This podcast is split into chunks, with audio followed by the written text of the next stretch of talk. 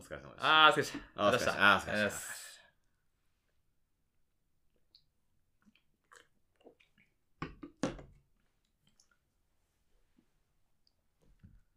いやそのカローラもなんか新しい車の気がしちゃうよねー、。そうだよね。さっきのを見てしまうと。これが99年99 2000年か年シーズン終わりそうだね。だよね、2000年の1月だから。2000ああ、年じゃあ本当に20年前ほんだね。死んだ人ばっかりじゃないかよ、リチャード・バーンズ。パあッあ、てそう開いたらリねチ。ャード・バーンズが出てきたよ。まだプジョーが走ってないから、まだスバルだっけプジョーの前って。んえ、リチャード・バーンズがその頃乗ったのって。わ、スバルじゃないうん。そんな中、トシやライはまだ全日本で勝ってるうんですよ。ん。F1 とは反対で、ベテランは本当に超ベテランのまままだまだ健在だよね、ラリードライバーはねね。ということで机の、机の上になんかモータースポーツの雑誌がうん、非常にこう、音声だと伝わらない。並べられてるんですけど、 まあ今日はですね、ここは何、市滋賀県の滋賀県の甲賀市甲賀市うん。に、えー我々は明日の関西シクロクロスの最終戦というか、エキシビジョンというか、なんなんですかね。なんかゴルフ場でシクロクロスできるでっていう、そあれのためにこう、関東から遠征してきて、で、こう、先ほどまでね、近江牛、う。おみぎ食べまし近た江ね。牛を食べましてね、もう、もうこの遠征は終わったなっていう。そうですねあとはもう負けたなっていうね。お昼がハンバーガーで、晩ご飯がおみぎゅうという、もう非常にもう食に関してはやる気のあふれる。もうね、もう帰ってもいい かな。一応僕の向かいにいる人は、山ちゃんこと、本名言っていいんですか本名言っていいですよ、別に。山ちゃんこと、奥田健吾くんです。 こんばんは。こんばんは。こんばんは、こんにちは。どっちだろう。はい。え、山ちゃんはどっから来たのどっからその話を最初にしますか 山ちゃん はなんか、いろんな人に聞かれるし、説明をその都度してるんですけど、完大全体みんな覚えてくなれんかなこうい。山田くんとか山本さんとかではないんよ、ないですね、奥田健吾です奥田。からね奥。田さんなんですよね。チームメイトに山滝さんも山口くんもいるから、非常に説明が難しいんですけど。うーんとですね、順番を追って説明すると、えー、ロードバイクに乗り始めた最初の頃には、僕はヒルクライムレースに出てまして、ほうん。えー、当時ヒルクライムレースに主眼を置いている自転車のウェア屋さんが四谷にあって、う。うん。えー、今もあるのかな、パンダーリさんっていうんですけど、そこの店主の安倍さんに、うん君、南海キャンディーズの、えー、しずちゃんじゃない方に似てるやんって言 われて、それっきりそのまま定着。ああ、うん。そこなんだねそ。こ。今のチームで名付けられたとかではなく、そう、古巣ですね。だ いぶ、だいぶ年季の入ったあだ名だっただねいぶ古巣だし、で、SNS 各種を始めたのはちょうどそのチームに加入した当時だったんで、えー、まあ、いわゆるハンドルネームを全部揃えたら、そのまま全部定着。なるほど。うん。あそれでう、ん。それで山ちゃんね、なんうんか、誰も、誰も奥田さんとは呼んでないので、もはや、そね。う、極めて。はいだから自分のことを自転車に乗ってて、なおかつ本名で把握をしてる人はかなり付き合いが長いとも言える感じですね。なるほどう。ん。え、自転車はずずっと乗ってたのずっと、えーっと、まず中学校に入った時にうん自転車通学を始めて、うんで、学校内の同級生同士で自転車でどっか遠くに行こうぜっていう機運が高まって、その頃みんなまだ自転車はホームセンターのママチャリとか、もうバラバラだったんですけど、うんどっかからか、えっと、中高一貫校だったんですけど、えー、ロードバイクに乗っている先輩が自分たちの輪に加わるようになって、おそー。の人に吸い寄せられるようにみんなお金を貯めて、時間はかかったけどロードバイクを買い、あ、でもそこの、みんなお金が貯まって買うまで熱量は、そうそう続いてたんだね熱量は続いたし、うんすごいね。うん。で、高校1年生の頃にロードバイクが買えて、うん高校1年生から2年生にかけてちょこちょこレースとかにも出てっていう感じそれはそのヒルクライム。ヒルクライム、そう、マウント富士ヒルクライムと、あとは、東京エンデューロ、当時は昭和記念公園だったと思うんですけど、そのあたりですかね。あとは、ツールド草津とかましたかな。へえ。うん。今じゃ信じられないけど、そう、僕はヒルクライムレースに結構出てたんです。え山ちゃんはその頃着いたってことえーっとね、順番で言うともうちょっと後で、それが高校生当時で、えー、ショップに出入りを始めたのがきっと19か20歳ぐらいの頃だと思う。おで自分の地元と四谷もそんなに遠くなくて、うんで、四谷起点で練習もしてるし、えーお店としても取り組みがすごい面白かったし、なおかつ富士のヒルクライムに主眼を置いてるっていう意味ではすごい、えー当時やりたいこととしてはぴったりだったんだけなるど、ただ僕、二十歳当時ぐらいだとね、体重がね、80キロぐらいあって、ーおーうんだから、あだ名がついたのはそのせいも多いなるほどねうんわかるわ、そ今れは。は、今63キロぐらいなんだけそれはど、そう。だいぶ聞いたね。うん。へえ。え、地元は、うん今日、まあ来る途中にね、今日東京からこっちまで車で来たんで、来る途中に静岡県を通ってきたんだけど、なんか実家は静岡ではないのか、まあ、親の実家っていう言い方をすればいいかな。自分の出身はもうほぼ東京。あ、そうなんだ。静岡で生まれ育ったわけではないそんう、だ。全然。うーん。えーとね、厳密に言うと、えっと、し親父の仕事の関係で、えっと、生まれだけ海外で、うん。えーその後ね、えっと、伊豆長岡とか、ほう。えー藤沢のあたりも住んでた時期があるんだけど、幼稚園からもうずっと東京のはず。おうーん。じゃあもうほぼ東京ほ生ぼまれ。東京、そう。なるほど。で、中学校で自転車に出会っちゃった。そうそう。まあ、あのータイヤがついてれば何でも大好きだったから、そうだよね。ね、そう、車はもう自転車以上にもずっと好きだし、えー、中学校の時は鉄道研究会にもいたし、あーまあ遊んでただけだったもうけど、車輪がついてるもん何でもそうそういける口だ。俺もだよ。うん、そうで、なんかもう山ちゃんといえば車みたいなね、うん。ところがあるけど。お、親が車好きだったとか嫌いではないと思うけど、すごくこう、熱を入れてる感じでは全然なかったしあ、ーなんか東京の家には車はまあずっとなかったから、本当にあいつの間ににか自分から勝手にのめり込んでいった感じなんだと思う。それなんかきっかけあったのなんだろうね、それこそこう、3歳より前の話ぐらいのところはさこんなままだと見えてこないから、最初がわからない。ああ、まあ俺もそんな感タじタイヤがついていればって感じ。そうだよね。うん。俺もなんか、こう、ベビーカーで、うんベビーカーに乗っていた頃から、こう、凸凹道を走ってた方が喜んでたとかいうね、噂をうん。聞いたことがあるんですけど、自分の噂ですけうど。ん。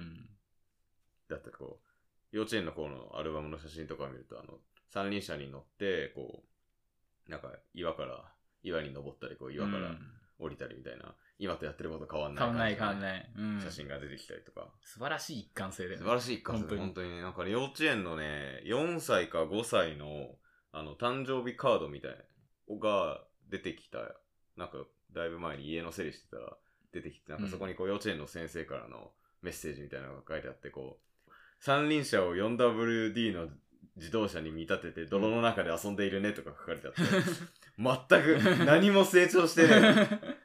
先生もこう、すごい正確に把握してるじゃないそうなんだよねそう、その頃、5歳、5歳の頃から、あの、三輪車でキャメルトロフィーごっこをしてた。キャメルトロフィーごっこ熱い。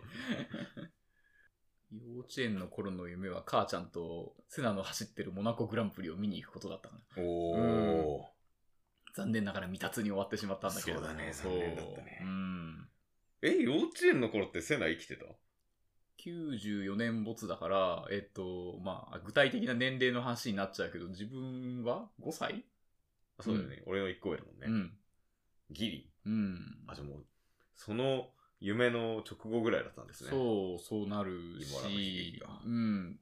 当時の中継とかも断片的だと覚えてるし、今だとこう動画サイトとかで当時の映ああ像るあるが結ある構出てくるんだけど、うん、結構、うん、今見ても来るものがあるしああ、うん。間宮淳さんが亡くなったのもショックだったかな。ああ、そうね、うん。うん。え、でもさ、F1 の中継をうん。家で見てたっていうのは、それは、親が好きだその、その4歳の頃にこれが見たいって言って見てたわけではないでしょ、多分。なでもなんかきっかけがないとうねん、そこでにも、どうなのかなたまたま見てたとこなのかどなっちが先かは分かんないけど、うん、あの、録画されてる VHS はすっごいいっぱいある。おーどモータースポーツなんでも。そうなんだ。 F1 と、まあ、それはもし、うんああ、でもそんなにその、お父さんお母さんが、そこまで別に好きではないっていうんだったら、もしかしたらこれを録画しとけば、健吾が喜ぶからみたいなところはあったのかもしれないよね。自分からお願いをしたのか、親がうんまあこ気を利かせだったのかこれ見せとけば分かんな静かにしてるだろうみけたいどなね。うんでもね、うん。隣のトトロを流しとけば家事ができるみたいな。あーそうなるほそどねういうあれだったかもしれないね。モナコグランプリ流しとけば、あの洗い物ができるみたいな。そういうノリだったなんのとかなもくしだれなけど、いでも93年ぐらいからそういうのが録画されてる形跡はあるし、自分も見た記憶があるんだよね。あーなんかすごい、こう、シンパシーを感じるうん。う。ん。俺、も、うちにも、俺はね、いっぱいはなかったんだけど、うんなんかもう同じやつをもう、テープが擦り切れるまで見て、う昔んそれこそ、キャメルドロフィーっていう、あのーまあ、ランドローバーっていう4クロメーカーが、うん。と、まあ、キャメル、タバコのキャメルでね、がスポンサーしてる、うんまあ、アドベンチャーレース。レースっていう体裁はしてるけど、あんまりこう、順位図をつけたりとかっていうところには主眼を置いてない。こう、うんみんなで協力して、スタートからゴールまでたどり着くみたいなレースをやってて、で、そのランドローバーっていう車は、うちの親父が、ちょうどその頃、うんえーっと、まあ今僕が受け継いで乗ってるんですけど、94年式のうん。ディスクを買ったので、だからその前、93、23年ぐらいから多分、父親の方が、四駆が欲しかったのかな、うん四駆欲しいってなって、いろいろこう、研究してるうちうにんランドローバーにたどり着いて、うん。で、まあ惚れちゃったんだよね。なるほどね。っていうのもあって、で、キャメルトロフィーが当時、その93、4年ぐらいは、日本のテレビ局が取材に、行行っててなんかドドキキュメンュメン時代を感じる。そう、ドキュメンタリー番組みたいなのを作ってて、それを録画したやつを、それが94年のキャメトロ。うん。で、それを本当にもう食い入るように何回も何回も何回も見てて、で、そのテープになんか一緒に、その、だ多分94年の WRC、WRC も多分当時地上波で、まあ、当時地上波しかないけど、上波、NHK だったかな。うん。いや、民放だった気がするけど民放かなどっちかなのなんか深夜とかにやってたんでね、ラリーも。なその辺のやつとか、あとは、パイクスピークバイクああ。のヒルクライムうん。の入った、もう一本の VHS にその94年のうん。どっかのそのラリーと、うん。もうどこだか覚えてないんだけど、確かグラベルだったけど、うん。と、キャメル、94年のキャメルトロフィーと、94年のそのパイクスピーク。うんみんな多分もうテレビでドキュメンタリーやってたんだよね、うんその頃。が入ったその一本の VHS をもう何回も何回もうん。見て、もうそれに洗脳されて育ってきたみたいなところがあるので、そっか、でも綺麗に土の上でアスファルトの方には全然行そかうななかんったんだだよ。ね。ね、94年当時だったらそれこそ F1 もね、かなり熱量があったそう時期だとは思うし。だから父親ももしかしたらね、あんまうり、ん。そのアスファルト系の、舗装されてる系のモータースポーツには興味なかったのかもしれなくて。うんだから俺もそうやって育ってきたから、正直、サーキットで行われるレースって全然俺は分からなくて。なるほど。うん。で、で、父親がその四駆乗せたっていうのもあるし、うんで、俺もちっちゃい頃からその、ベビーカーでグラベル走ってたら喜んだとか、その三輪車でもオフロードやってて、で、その後マウンテンバイクっぽいの買ってもらった後も、まあマウンテンバイクっぽいの買ってもらったから当然で、こう、小道ばっかりでうん遊んでたし、でも、なんか DNA にグラベルが刷り込まれてるというか、うんみたいなところがあって、あとね、一番そもそも両親ともにモトクロスが好きで、えー、あ、じゃあ、バイクに対しても理解があった、だだってもともと2二人ともオフロードバイク乗って2人で林道行ったりとかしてたから、ああ、なるほどね。うん、で、それで、まあ、そもそも僕のね、名前が、僕はまあ、高田圭って言うんですけど、俺のその名前の由来うんがもう、もうなかなか、今風に言うとなかなかオタクなんですけどう、ん。漫画の主人公なんですよ。へえ、あの、村上元香っていううん。漫画家が、今、最、最近、最近って言っても10年以上前だけど、あの、ジンっていう、うん。あの、医者があ世界あ、がドラマにもあっタたイやムつスねリップす。る話とか、あとは昔だとあの、赤いペガサスとか、うん。少年サンデーでやってたレース、レーサーの話とか、あと武蔵の剣とか、剣道の話とか、を書いてた村上元香っていう漫画家が、80年代後半に、風を抜けっていうモトクロスの漫画を書いてうん。た。あんまり知られてないんだけど、うんまあ当然全巻うん。家にあるんですうけど、んで、その風を抜けっていう漫画の主人公が、一文字圭っていうんですよ。おう漢字も一緒なんですよ。へえ、すごいね。え英才教育だったそんだうじゃあ。そこから来てうね、ん。でちなみになんか俺の名前のもう一個の候補は、うんまあ漫画好きなんだよね。もう一個の候補は、で、手塚治虫も好きでうん、トビオだったらしいんですよ。へえ。でトビオっていうのは何かというと、うん鉄腕アトムうん。を読んだことある。その後、読んだことはないかもしれないな。うん。なんかね、鉄腕アトムって、こうみんなこう、鉄腕なんとなくしか知らない人は、お茶の水博士がうん鉄腕アトムを作ったと、ああ、そこは違うよね。みんな勘違いしてるんだけど、実は鉄腕アトムを作ったのは天馬博士っていう人うなんですよ。ん、そうそう。で、その天馬博士の一人息子が、トビオっていうの。天馬あ飛あ、び降なりるてほるど。で、で、お前それ子供の名前につけるのどうなのって言うんだけど、うんで、トビオくんは、要は、まあ天馬博士がう、んもう仕事に一直線になってて、もうロボットの開発にうん一直線になってて、まあ、グレ、グレッタというか、みたいな感じで、こう、一人で、要は、じ、自分の自家用車に乗って、うんちっちゃい頃にねう、んうんで、暴走してうん、事故って死んじゃうんですよ。はいはいはい。で、うん。それにショックを受けた天馬博士は、このトビオの生まれ変わりを作ろうと。っおおアトムに。て言って生まれたのが、だよねだよねアトムなんですよね。うんうんいや、まあそのちっちゃい頃に、交通事故で死ぬこの名前、自分の息子につけてどうなのよっていう話なんだけど。確かに、際どい戦争だ よね。まあ別に、うんまあ何があったのか飛びようではなくなったんですけど。うんで、だからちっちゃい頃本当に小学校入学しするかしないかぐらいの時に、もうそのね、もう名前の通りに、あの、モトクロスをうんやってた時期が僕一時期ありまして。おお、ミニ元というか。そうそうそうそう、あのうん QR50 っていうホンダのちっちゃいうん。バイク、本当に 50cc のおもちゃみたいな、うん。本当に小学生が乗るうん。バイクを、なんか会社の同僚かなんかから中古で譲ってもらって、で、俺家埼玉なんだけど、うん。えっ、と、桶川のああ。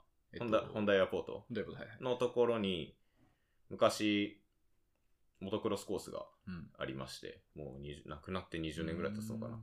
まあそこにね、あの、毎週末行って遊んでたんだけど、まあバイクの方は、結局まあ当たり前だけどそんなちっちゃい頃だから、親にやらされてたみたいなところもあって、で、その QR50 ってちっちゃいバイク乗ってた頃はそれなりに楽しかったんだけど、もうちょっと大きくなってきて、小学校3、4年とかになって、もう一個上のステップの、うんえっ、と、川崎の KX60 っていう、うんまあ、排気量は 10cc しか違わないんだけど、まあ、車格がかなり大きくなるのと、うんうんうんあと QR50 はミッションがないのね、スクーターと一緒だあから、あ、はいはい。まあ、アクセルを開ければ進むし、っていうだけの、で、自転車と同じ右前ブレーキ、左後ろブレーキっていうやつなんだけど、KX60 はちゃんとしたバイクで、ミッションがついてて、うんうん。で、左足で、あ、左手でクラッチを操作して、左足で変速してっていうようなやつで。で、まあ、10cc の差とはいえ、パワーもかなり。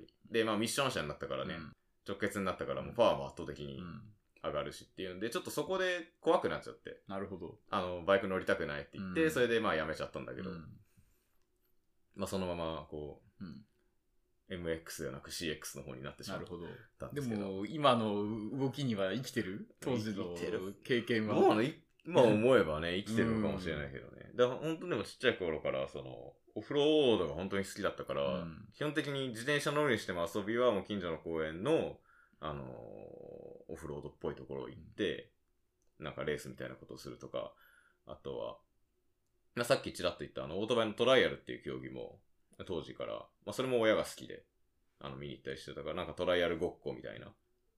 うんっていう、だから、要は、自分の中で、こう、テンションが上がるのが、やっぱスピードを出して、速く走るっていうことよりも、こう、いかに難しい岩を越えるかとか、うん足をつかずにはあいのはい丸太を乗り越えるとか、そうね、トライアルはそうだよね。そう、そういいう系の方に自分の、なんか、何そういうのにカタルシスを覚えるようになったというか、そう、何の話だっけうん。うん、何の話だっけそうなんかちっちゃい頃からそう、うんに、ちっちゃい頃の話ね。に見たうん、その車が好きになるきっかけというか。そうか。で、山ちゃんは、その、のきっかけが、まあ、サーキットレースがメインだったと。そうね。まあね、でもパリ高も WRC を見たけど、明確に違うのは、うちは反対にこう、バイクだけはやめろと明確に。あ言われてうんた。そうそう。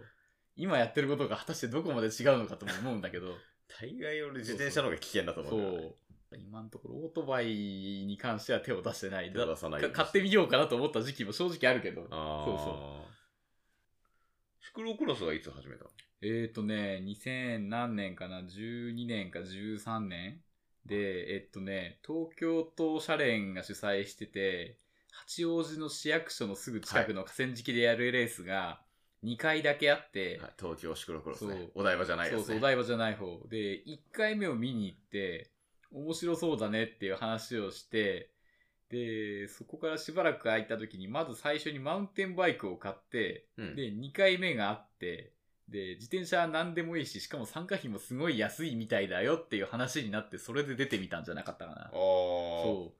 なんかシクロクロスってそういう、ちょっと、なんか古き良きシクロクロスじゃないけどさ。そうね。まあ今なん思うかとなんそれも結構前の話そうそうそうになってしまったなよねんか何の、ど。のバイクで出てもいいよとかさ。そうそう。いうのはいいよね。うん。それはね、そのおかげで自分も始められたからね。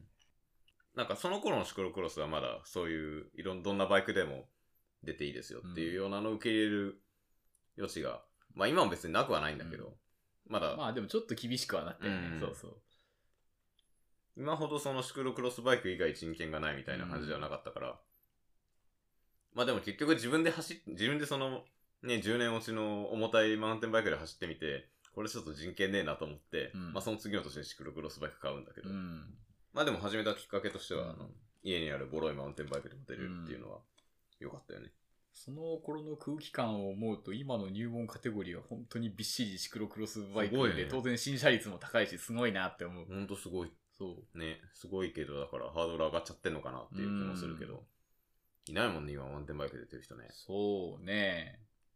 で、山ちゃんはマウンテンバイクで出て、出て、で、どのくらい使ったかな八王子と、えー、吉見は何回か出て、で、ある時ね、えっ、と、すごい叩き売られてるシクロクロスのフレームがたまたま手に入って、うんで、それにロードバイクで使ってた部品で使えそうなのを寄せ集めて、うんで、結構急ピッチで1台動くようにして、で、動く自転車で最初のにこうオフロードを走ったのが延山の本番みたいな、そういうタイミングだったかな。なるほど。それがね、えーっとね、今、マウンテンバイクで最初に出たのが、2012年の3月なんで、えーっとね、きっと、同じ年の部山かな、そうすると、2012、13シーズン1213シーズンの延山。から、えー、バイクがシクロクロスになったんじゃないかな。うん。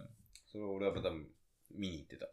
天気悪かった多分し、どうだったよ悪かったかうんな。エントリーはしてないんだよ。延山なんかね、その後バイク買ってもなぜかエントリーしてなくて、うん。その2012年11月だね。うん。 12年11月う。ん。自分が出たな、そう。それこそ俺もその次の年から家庭さんデビューするから、ん。山ちゃんと一緒にニアミスしてるから、ね。そう。でも当時は相互認識ではなかったような気がする、そこまで。うん。いや、全然認識してなかった。ね俺も基本的に、あの、コミュ障なので、うん、本当かなあんまあんまりね 本当かなそれあんまりこう、積極的に友達を作るタイプではなかったので、最初の2、3年マジで知り合い誰もいなかったもんう。ん、あ、本当にうん。うん。ね昔のリザルト見ると面白いよね。そうそう、八王子とかもね。で、面白いってことは当然、今も走ってる人を多分に含んでるからうね、んで。その人も当然長続きしてるわけだし。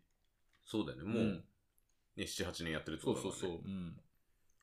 そっか、俺も今年で、あれか、初めて出てからもう7年も経つのか。うん、意外とやってるんですね。意外とね。全然なんか、 意外とね、本当に。 7年もやってるのに、まだ1台目のシクロクロスバイクっていうね。それは物持ちがいい よね。持ちがいいんだか、うん持たせてるんだか。まあいいことだと思うけど、ね、みんながみんなこうバンバン新車に入れ替えてるわけでも必ずしもないと思うんだよね。ねえ、うんそんなね、景気良くないんうで。ん。高田家基本ね、物持ちいいんですよう。ん。で、車もまあ、車もそうだね、94年式。そう車もなんかかもう、まあ好きで買ったとはいうえ、ん。もう一台普通に実家で街乗りに使ってる車も割と長いことうん乗ってたし、去年変えたんだけど、それまではもう普通に10年以上乗ってうた。ん。中古で買って10年以上乗ってたみたいなうん。感じだったし、この車俺見たことないよね、きっと。それは、うん、えっ、と、ポロ、ワーゲンのポロなんだけど、うん。えー、あの、丸目4灯のやつうん。に、実は、実はっていうか、まあ、実家はしばらく乗ってて、去年、まあ同じポロに乗り換えたんだけど、それも中古で、あの、現行の1個前のやつ。はいはい。めちゃめちゃいいのな、今時の車な。そりゃあ、そりゃあね。今時の車に乗る経験ないから さ、びっくりするよね。あの、その、ポロが変え、その一個前の GTI とかじゃないんだけど、もちろん。うん。普通の普通のベー普ス通のベースグレードのポ頃ロなんだけど、あの、修善寺のにあのサイクルスポーツセンターにうん。初めて行った時の、あの、伊豆スカイラインの平均速度が、うん平均速度が多分ね、10キロぐらい違ったよね。 早いんだ。うんいやー、楽しいわーって思って。そうねいい車で峠走ると楽しいよね。そう、だからね、4区ばっかり乗ってきたので、ん俺その、速く走る、いわゆるスポーツカー系の車に乗ったことがないんうん。だよね。山ちゃんはまあ、マイカーはうちね、うちも四駆だけど、あとはもうレンタカーぐらいかな。あうん。そう。で、なんかあとは山ちゃん、あとはレーシングカート。 あそれはちょこちょこだけ ど。山ちゃんといえばね、まあ、ジムニーみたいな、うんジムニーが名刺代わりみたいなジム。ニージムニーも4年目か。車検がもうすぐ2回目だから。そうで意外とそんな長くないんだよね、ジムニー歴もね。うんとね、シクロクロスの C3 から C2 に昇格した記念に買ったから。記念に買ったんだえっとね、 で、で、そろそろその C3 と C2 にいた時間が半々になるから、まあ、シクロクロスは8年ってことだね。 え、ジムニーが初めてのマイカーそでのす以前は車持ってなかった。なかったね。もう、あらゆるレンタカーと、あらゆる人のだって家にも車なかったんだもんねそう、家に車なかった。そすごいな、もう。う。だから、そ。そう東京もんだよ う。うん、でもこう、家に車がなかったのは、まあ、そういうことなんだなと思うところもあるけど、いざマイカーを手にすると、ついつい乗ってしまうな。い。や、まあ、うん言っちゃうよね。うん。あそうか。え、でもその、結局、そのさっきの話じゃないけど、うん。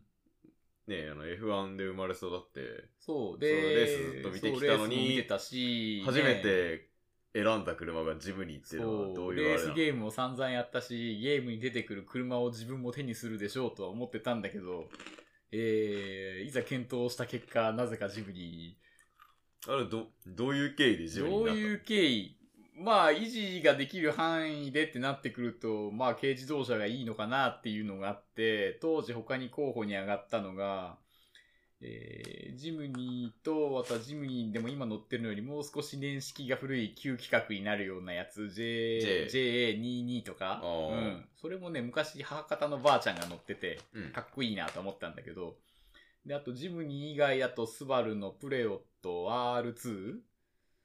鈴木だとアルトワークスとか K ワークスとあかー。その辺は楽しいねうんそうそう。その辺かな。ホンダは確かさちょうどいいのがなかったんだよな。ううんん。ダイハツのね、ミラはね、職場の上司が乗ってて、えっと、ミラ G のかなあれもいいんだけど、ちょっと中が狭そうだなとはその時に思ったかうな。うんん。で、うん。あとは巡り合わせかな。あれ、でも特別使用車でね。そう、ジムニー結の構綺麗だ関し西うん。そう、あの色のジムニーが純正であるっていうのがどっかのタイミングで分かって、うんそうなんだなっていうふうに頭の片隅には置いてたんだけど、たまたまこう、お金がある程度貯まったタイミングで、こう、買いに行けそうな場所にそのジムニーの答えがポンと出てきたの。ああ、それはまあ、中古車はもうんう、色は選べないからね、本当にそうそう巡り合いしかないからね。うんそれは確かに中古車で、しかも欲しい色出てきたんだったらそう、そう。買うわ。本当にピンポイントだし、今も、あのー中古車情報はまめに見てるんだけど、自分のと全く同じ構成の車ってあんまり出てこない。ないねう。ん。ただまあ、綺麗なのは、綺麗なのが和だけだったんだよなうん。外側をきれいにするのは割と得意なんだけどね、中身はそうじゃなか中った身はそうじゃななかったよね。まあちゃんの自分にはだいぶこいろいろありましたね。いろいろありましたよね。う、完全に今はもうテセウスのジムにしてるから ね。順番に言うと、えっと、買って1年、まあ、最初は乗って、で、1年経った時に、こう、まとまって点検をする機会があって、そこから、こう、消耗品類を順番に潰していって、えー、それだけでいいかなと思ったんだけど、2年目になって車検で、で、車検で、えーっと、これからオイル交換をしますねっていう話を車屋さんから電話できてて、うんそこからあんまり時間を空けずにまたすぐ電話がかかってきて、ミッションオイルを抜いたら部品が一緒に出てきたみたいな話になってコ、ロン。そうそう。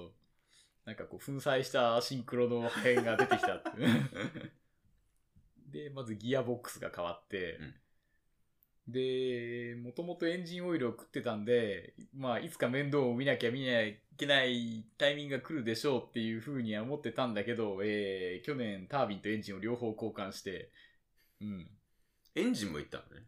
あ、エンジンとタービン両方行ったのね。両方、うん。交換したタイミングは違うけど、うんえっとね、そう、お正月にタービンブローして、で、ギリギリ、こう、田舎に帰ったんだけど、東京には、まあ、自走で帰ってこれで、で、冬にタービンが変わって、 NA で帰ってきたってことね。 NA、そうそうそう。でタービン変わったん だけど、やっぱりエンジンオイル燃えてるし、なんかつけないと。で、それがか発覚したのが、あれか、あの、富士スピードウェイの全日本選手権を見に行った行き帰りかな。やっぱなんか調子悪いよねって思って。あ、自転車の全日本ね。自転車の、そうそう、うんくるそう車で見に行って、うんそうそう。に、やっぱりなんか、なんか車変だ調子悪いよねと思ってなんか変だなで、また車屋さんに行ったら、えー、3気筒エンジンの一発の圧縮がないみたいな話になり、 K、K でさ、うんもう、一発死ぬってもうやばいよね。やばいね。うん。でもうエンジンもダメだと。うすん。まあまあ、しょうがないねと思えたから交換をしてしまったけど、うん、ごいね。まだ、まだ開けてない場所を考えた方が早いよね、だから。デフはまだ大丈夫だね。レフ大丈夫だし、トランスファー触ってないし、そううだねん。あとはエンジンの補給類とかがちょっと残ってるぐらい。いやー、でもようやるようね。ん。もでもなんかね、こう、しょう、しょうがないなと思えてるからまだ直してしまっているような感じ。う、うんう。ん、こう、気持ちが冷めたらそれまでなんだろうね。シクロクロスもそうかもしれない けど。まあね、車は壊れるからねう。ん。車は壊れると。まあなんかジャンゴこはう、ちちょょっうとどちだょいぶっと年食ったペットの相手をしてるような感じなんだと思う。まあそうだよね。だから山ちゃんはちょっと外れ感が否めないよね。うんただね、すごいんでね、直せば直っちゃうんだ よね。まあジムになんか普通にそうそ部品無限に出てくるしね。そう。ただ、この熱量と、まあお金もだけど、こう、投入することができたなら、もっと大きい車ももっと古い車も乗れたよねとはたまに思う。それはね、うん絶対に考えちゃいけないやつ。うん。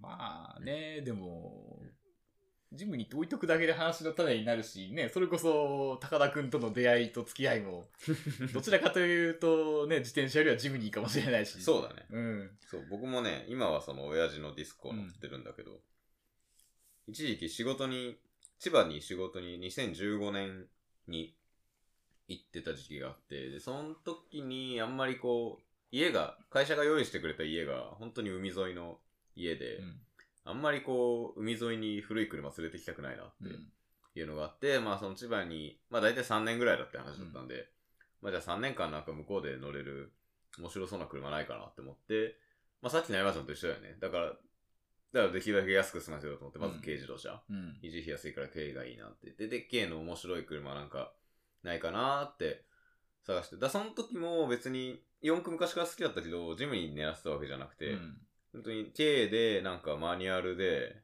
面白そうな車って言ってて、だからい一回なんかコペンに決まりかけて。コペン。うん。コペンのなんか特別使用車うんかなんかが出てきて、若干予算オーバーだったんだけど、うんだったからちょっと一回保留にして、迷って、いやでもやっぱ買いますって言ったタイミングで、売れ、売れちゃってて。うんうんうんうんで、その後出てきた中の古が、車っぽいね、なんかね、そうそういう感じがね。そうねそうだからさっきの話じゃないけど、中古車本当出会いだから、そうだねなんかあったら、なんかあってほしいと思ったらそこでパッて買わないと出会えないから。で、その後出てきたのが、まあジムニーでう。ん。で、ジムニーか。で、本当に、それはもう、まあ、えっ、と、現行の1個前の、まあ、山ちゃんと同じ JB23 っていう、本当にドノーマル。特別使用者とかでもなんでもない。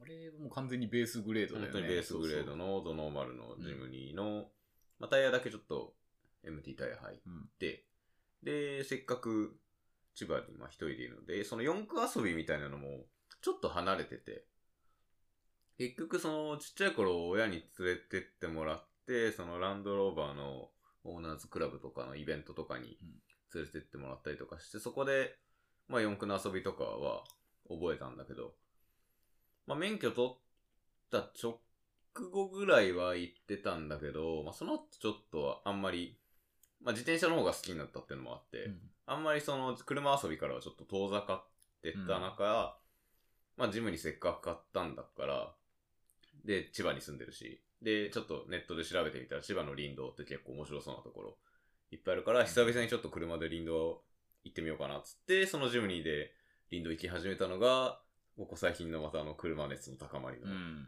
スタートみたいなところがあったかなって。っていうのでね。で、それでまあ、山ちゃんとうん。出会ったのもう、ん。ちょうどその車熱が高まってた時期になるのかな、じゃあ、そういうことは。そう。になんかツイッターで、こう、同じジムに乗ってるジムニーに乗ってシクロクロスやってるうん。人いるっていうんで、なんかレース会場で声かけたのが始まりだったよね。うん。ね、前橋のシクロクロスの駐車場だけでジムニーのオフ会ができたりとか、本当に置いとくだけですごい面白いし、そうだね 人を集めるし。なんかシクロクロスってジムニー率結構高いかそらね。う。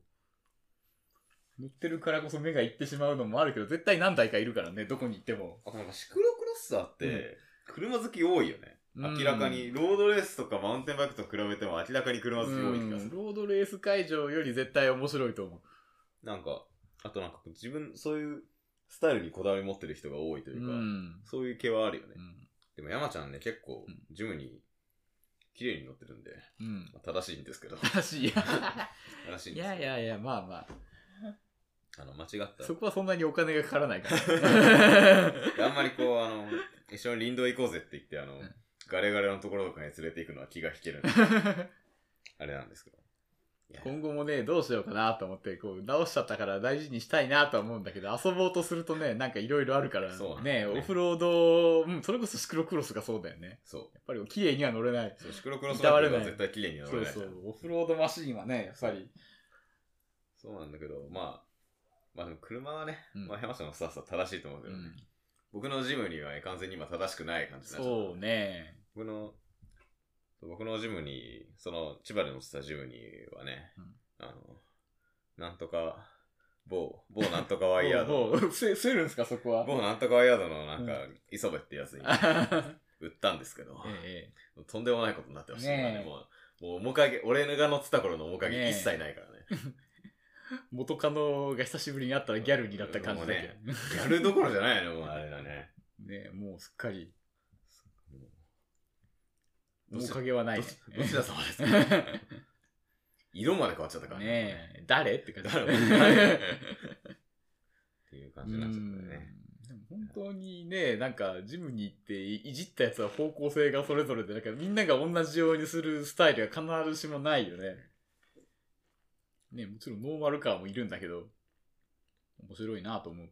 で、どんなにバキバキにいじってあっても絶対に一目見ると、あ、ジムニーだってわかるんだよね、そうこうね原型はなぜかとどまってるんだよね。むちゃくちゃでも。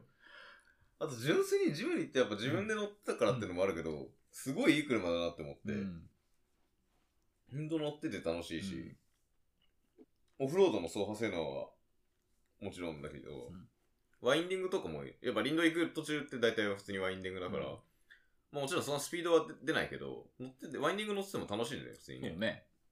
ちゃんと、まあ、もう本当に向きがいいし、あと、もう四輪が絶えずどこに設置してるか手に取るように分かるんだよね。ほんといい車だなって思う。運転しやすいし、実用車なんだなとも思そううし。そうそうそう、で、ちゃんと、本当に、なんか運転が上手くなる車系うん。うんというか、普通に舗装路走ってても、っていう風に乗ってて思ったね。うんから、またね、もう一回乗りたいなって。まあ、うん今日もね、ジムニーでここまで来て、あ、来ましたね。500キロ近く。 500キロ近くね。まあ、ジムニーで500キロ近く来るのは、あの、まあ、ベタ褒めしといただけど、まあ、きついん ですけど。 まあ、まあでもなんか慣れてしまったよね。慣れてしまったよね。俺も別にジムニー乗せた頃大阪行ったりしてうたん。から。うん。まあでもやっぱ久々に乗ったら楽しかったしうね。んなんか欲しい車とかない欲しい車ね。なんだろうね。とりあえず今の車のことはさておいて、まあ遊び方次第なところもあるけど、もし乗り換えるんだったらジムニーとは全然違う車がいいかな。うーだん。からジムニーがちっちゃくて4駆で、まあスピードそんなに速くないじゃん。うん。だからそう、それの反対っていうと、こう、コルベットとかになるんだよね。こう、背背が低い、速い肉。あー こう手が届くかどうかは別だけど、うんまあ全然違う方向性がいいかなとは思う。いやそうねいろんな車乗ってみたいってそいううのはそそうだね。別に、そもともと四駆が好きで乗ってるとかではないからう。うね。ん。それこそ、うん、カルさんに言われたんだけど、別に車は1台じゃなくていいからっていう話にもなってきちゃうかあられね。はうんね、そうそそうれ。はあなたは金持ちまる でしょって言ってあげてくださいよ。自転車にしろそうだけどさ。うん、気がつけば自転車、自転車も初めは1台かと思ったけど、今はなんかこう、みんなこう、家に何台あるのって聞くと、こう、口を濁 すじゃん。そうね。自分もこう今、動くやつが3台って言ってるんだけそどう。。0.5台っていう新しい単位が生まれるからね。コンマ5台難しいよね。うちもこう浮いてるホイールセットいくつあったかなみたいな。こうフレームだけとかね。そう。チムニーが入院してるタイミングで、 BMW の1シリーズのオープンカーのレンタカー借りて、富士スピードウェイ行ったりとかしたかな。楽しそう。 うん。いやー、いい車だったよ。 そうね、だから、ほんとさっきも言ったけど、今だけの車乗るといい車だって 思う。あ、こんな、こんなよくできてんだって思う ね。俺の知ってる車じゃないみたいな。うんオープンカーなんだけど、屋根開けても、オーディオもエアコンも普通に効くんだ、みたいな。ね。 そう、そういう感じ。オープンカーなのにジムニーより音いいんじゃああ、それはね。ない間違ういない。ん。でもまあ、しばらくはジムニー乗る感じ。まあね、そう、動いてさえいれば不満はそんなにないからね。そう俺もなんか、割と車って一生もんじゃないけど、うん。なんか、かい俺俺はね、別にコロコロ乗り換えていろんな車乗りたいっていう人は全然いてもいいんだけど、ううんうちはさっきも言ったように物持ちのいい家だったっていうのもあるし、なんか、動いてる限り乗り換える理由はないかなっていうのはうん。自分も思ってて。まあ、物欲とはまた別の問題としてね。そうね。っていうのはあるんで、なんかうん車はなんか、そうそう買い替えるもんじゃないっていうのが、なんとなくそうう、ん。教育的に刷り込まれてるというか。うん。まあ、まあ、いいことだと思うしし、ね。ランドローバーも丈夫な車だろうし。 そんなこと もないそんなこと、そんなことそはんな。ないことはないから。 でもいろいろありましたうよ。ん。いろいろあ、でもいろいろあったのはその、親が乗ってた頃だから、うん今はあんまりうん出尽くした感は。なるほどね、いい。一段落はしてる。そんう。単純に古いから、そのうん、経年劣化という意味ではいろいろあるけど、そうそねの。もの自体のその不良箇所みたいなのはできた感はあるうから、んまあこうね、長く使ってるからこそ壊れるところは大体決まってくるし、うんね、ジムニーとか調べるともう、なんか民からの投稿がゲームの攻略本みたいになってるから、 うちの車もこう順番に順番に潰して、まあエンジンとタービンもそんなもんかと思ったけど、うんうんあれあるあるなんだ、まあ10万キロ行くとどうかなみたいな。でもねだってあれ何年式99年式。でしょ全然乗ってないよねもう20年以上そう、買った時がね、えー、6万1000キロか2000キロとかそれぐらいだったと思う。 20年前の車なんだよねそう。なんかさ俺の中ではさ、う JB ってさ、うん新しいジムニーだったよねそうねん、まあ、新型ジムニーってい一う昨年まで新車で買えたからね。そうそう。だから、こう、四駆とまあ、スポーツカーもそうだけど、なんかこれロン俺グセラーだと見た目も普遍的だよね。なんか俺だけなのか、みんなそうなのかわかんないんだけど、その車にしろ、例えば音楽にしろ、うん何でもそうなんだけど、自分が物心ついた頃っていうのが、一つの基準になってて、うんでそれが俺90年生まれだから、まあ、だから2000年ぐらい、うん2000年前後ぐらいなんだけど、なんか、その頃でいもう自分の中の一定の基準みたいなのうがん止まってて、うん。だから、20年前っていう単語を聞いて、パッてイメージするの、俺今でも80年代なんだよ。ああ、それはわかる。うん。でも20年前って2000年なんだよね。そうなんだよね。そこの誤差が、だから、理屈としては分かってるんだけど、例えば80年、80、1980年ってパッて言われた時に、あ、20年前の話かっていうふうに、なんとなく自分の中で認はいは識いするみたいなところがあるから、うんそのさっきのその、だから新しいジムニーなんだ。新しいあれいつまでも新しいジムニーだみたいな。うんいやー、でもその通りだと思うし。まあそれはまあねお、おっさんになるっていうのがそういうことなんだろうけど、うん2000年が20年前って言われてもね、うん結構衝撃的だようんね。ピンとこないねし、そう思って2000年の車の雑誌を持ってきたけど、やっぱりなんか、ねなんか、古めかしい感じが思ってたよりもしない。なんか全然しないよね。うん2000年のこのうん、それこそさっき言った2000年のこのラリーのさ、うん。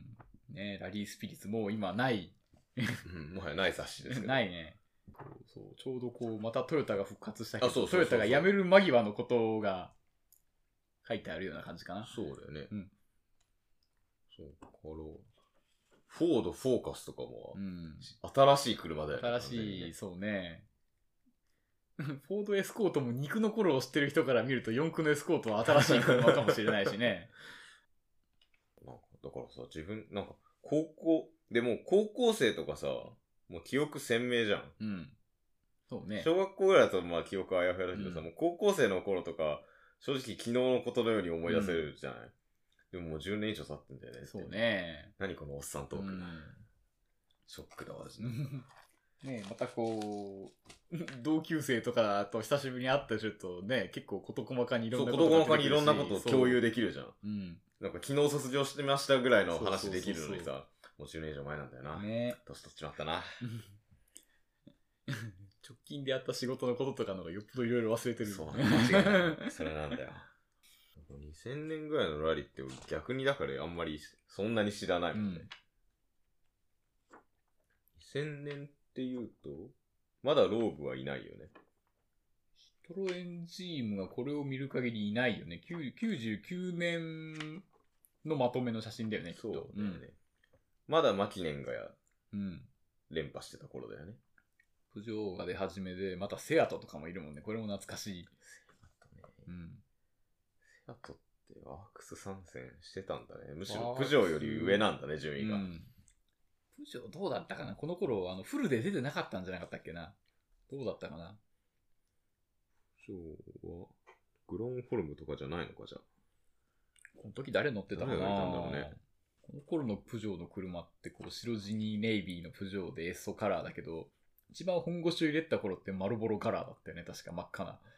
なんか 206WRC って言って、うん。俺がパッて浮かぶのは、なんかシルバーのやつ。あー、そうね。シルバーのやつあったね。あれもエッソだよね。エッソ、そう。こシルバうーこの色で白がシそうルバーになっシルたバやーつ地に、シルバー地にエッソそうのそう、やこつ。の、極めて音声だと伝わりづらい。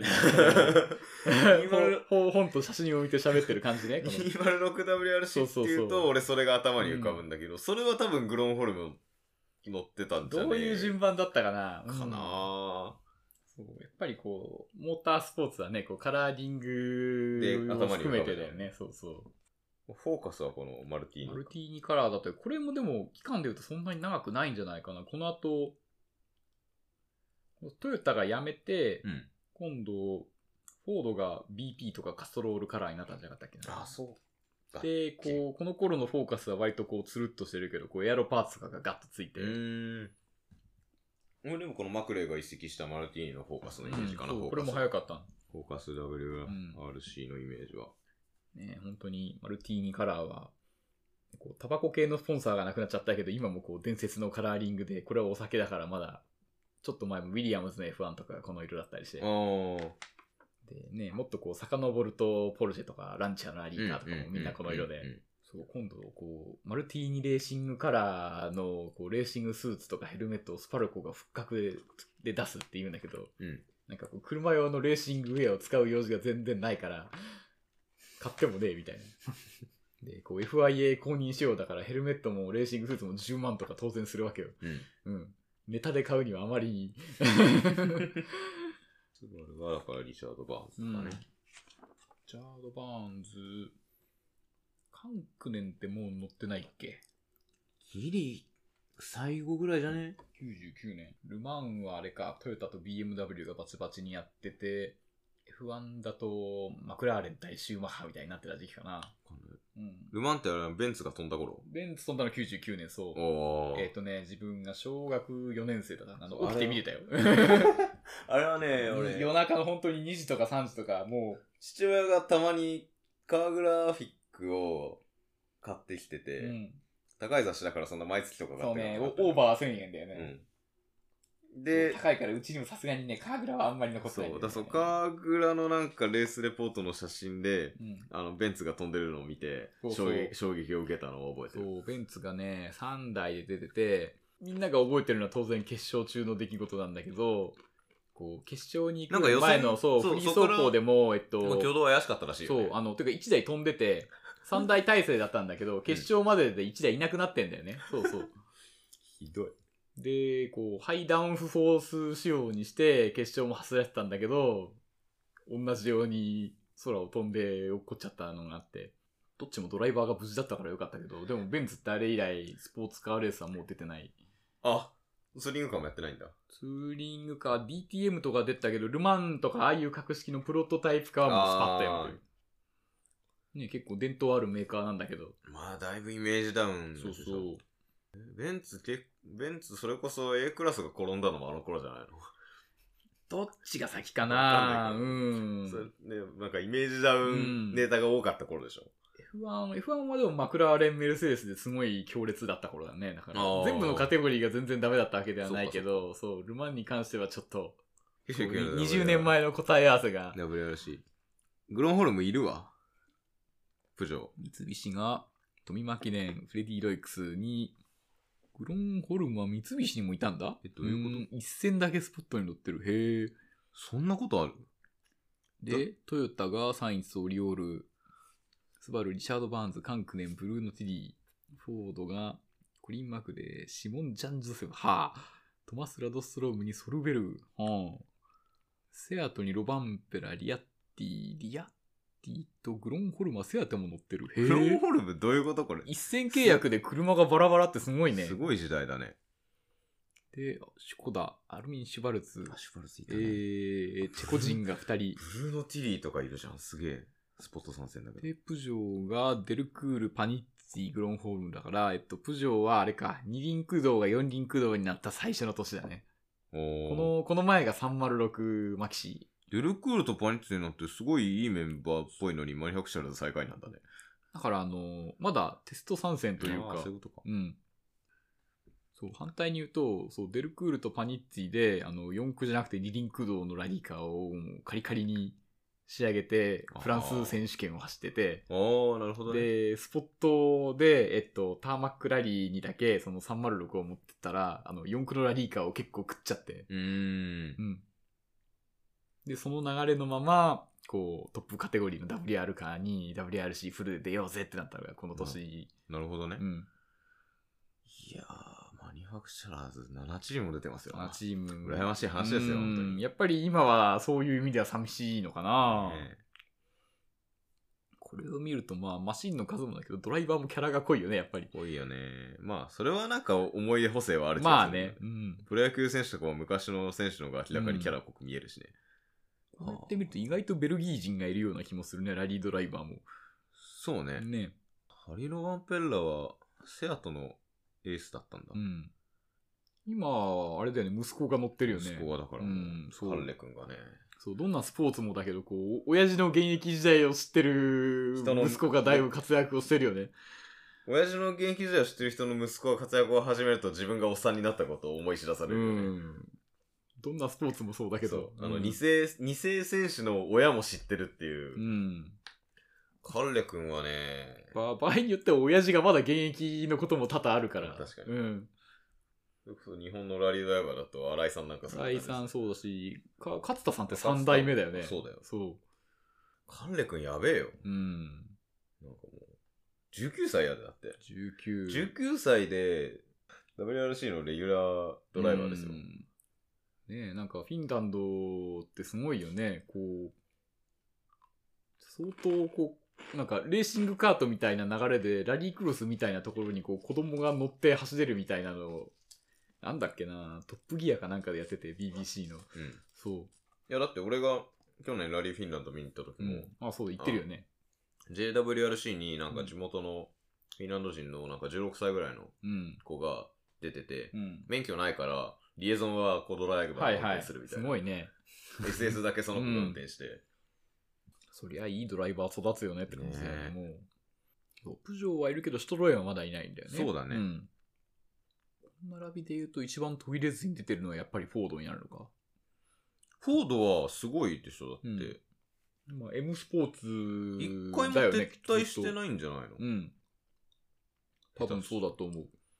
それは本当になんか、いやそう今現代のこのここに1、2、3年は正直うん、うん。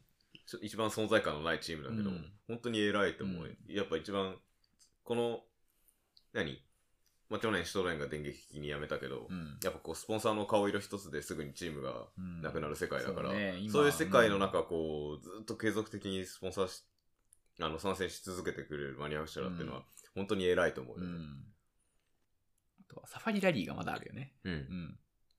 サファリラリ今年復活するそもんね。う。どんな感じなんだろうね、今のいや、サなファんリラリか、ーでも、うんああいう感じではないみたいよ、やっぱり。うんまあそうだよね。うん昔はもう、こそれこそキャメトロかよ、みたいな。うん、それこそキャメトロかよ、みたいうな。ね、本当にこう、スペシャなんルか仕そう様でとかスペシャル体制が存在していたそうで。なんか、乾燥、乾燥したものが勝つみたいな、うんそういうラリーだったけど、さすがに、もう、結局、マニアファクチャラー的にも、その、一戦のために、特別商社作るお金ももったいないし、うんそんな余裕もないし、だから結局、まあアフリカではやるけど、普通のイベントにはなるみたいだけどね。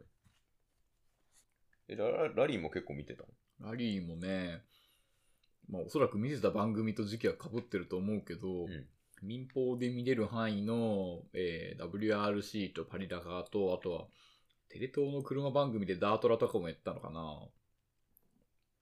そのあたりは追いかけてた記憶がある。うん。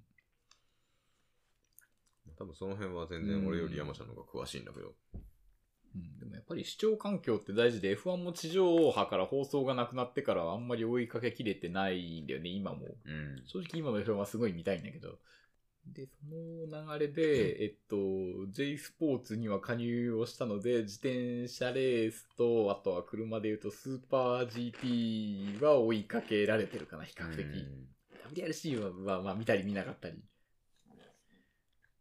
え、自転車レース見るのは見る方になったのはね、ロードバイクを買った時期とほぼセットで、えっと、最初のロードバイクはね、えっと、アンカーを買ったんだけど、うんそれもこう、あの、福島浩二さんがランカウィーでバチバチ逃げててかっこよかったからっていう刷り込みがあって、え、じゃあ2003、4ぐらいか。そうそうそう。で、2003年、4年まではね、フジテレビであの、ツール・ド・フランスの英雄たちの夏物語だっけな。あれがやってて、こう、ランス・アームストロング対ヤング・ルリヒ。いやーもうね。うんそうなんかそう。だから、モータースポーツを追いかける流れで、自転車ロードレースも、そうね。でも、でも英雄たちの夏物語より、あとはあれか、頑張ってこう、パソコンのストリーミングで見れるやつを探すみたいな感じの見方だったから、事細かではなかったかな。でもこう、うん、こう、観戦するのに、こう、抵抗は全然なかったから、うんそう、自分がすごくレースに出たわけでは必ずしもないんだけど、そう、ロードレースを追いかけた時期は確かにあった。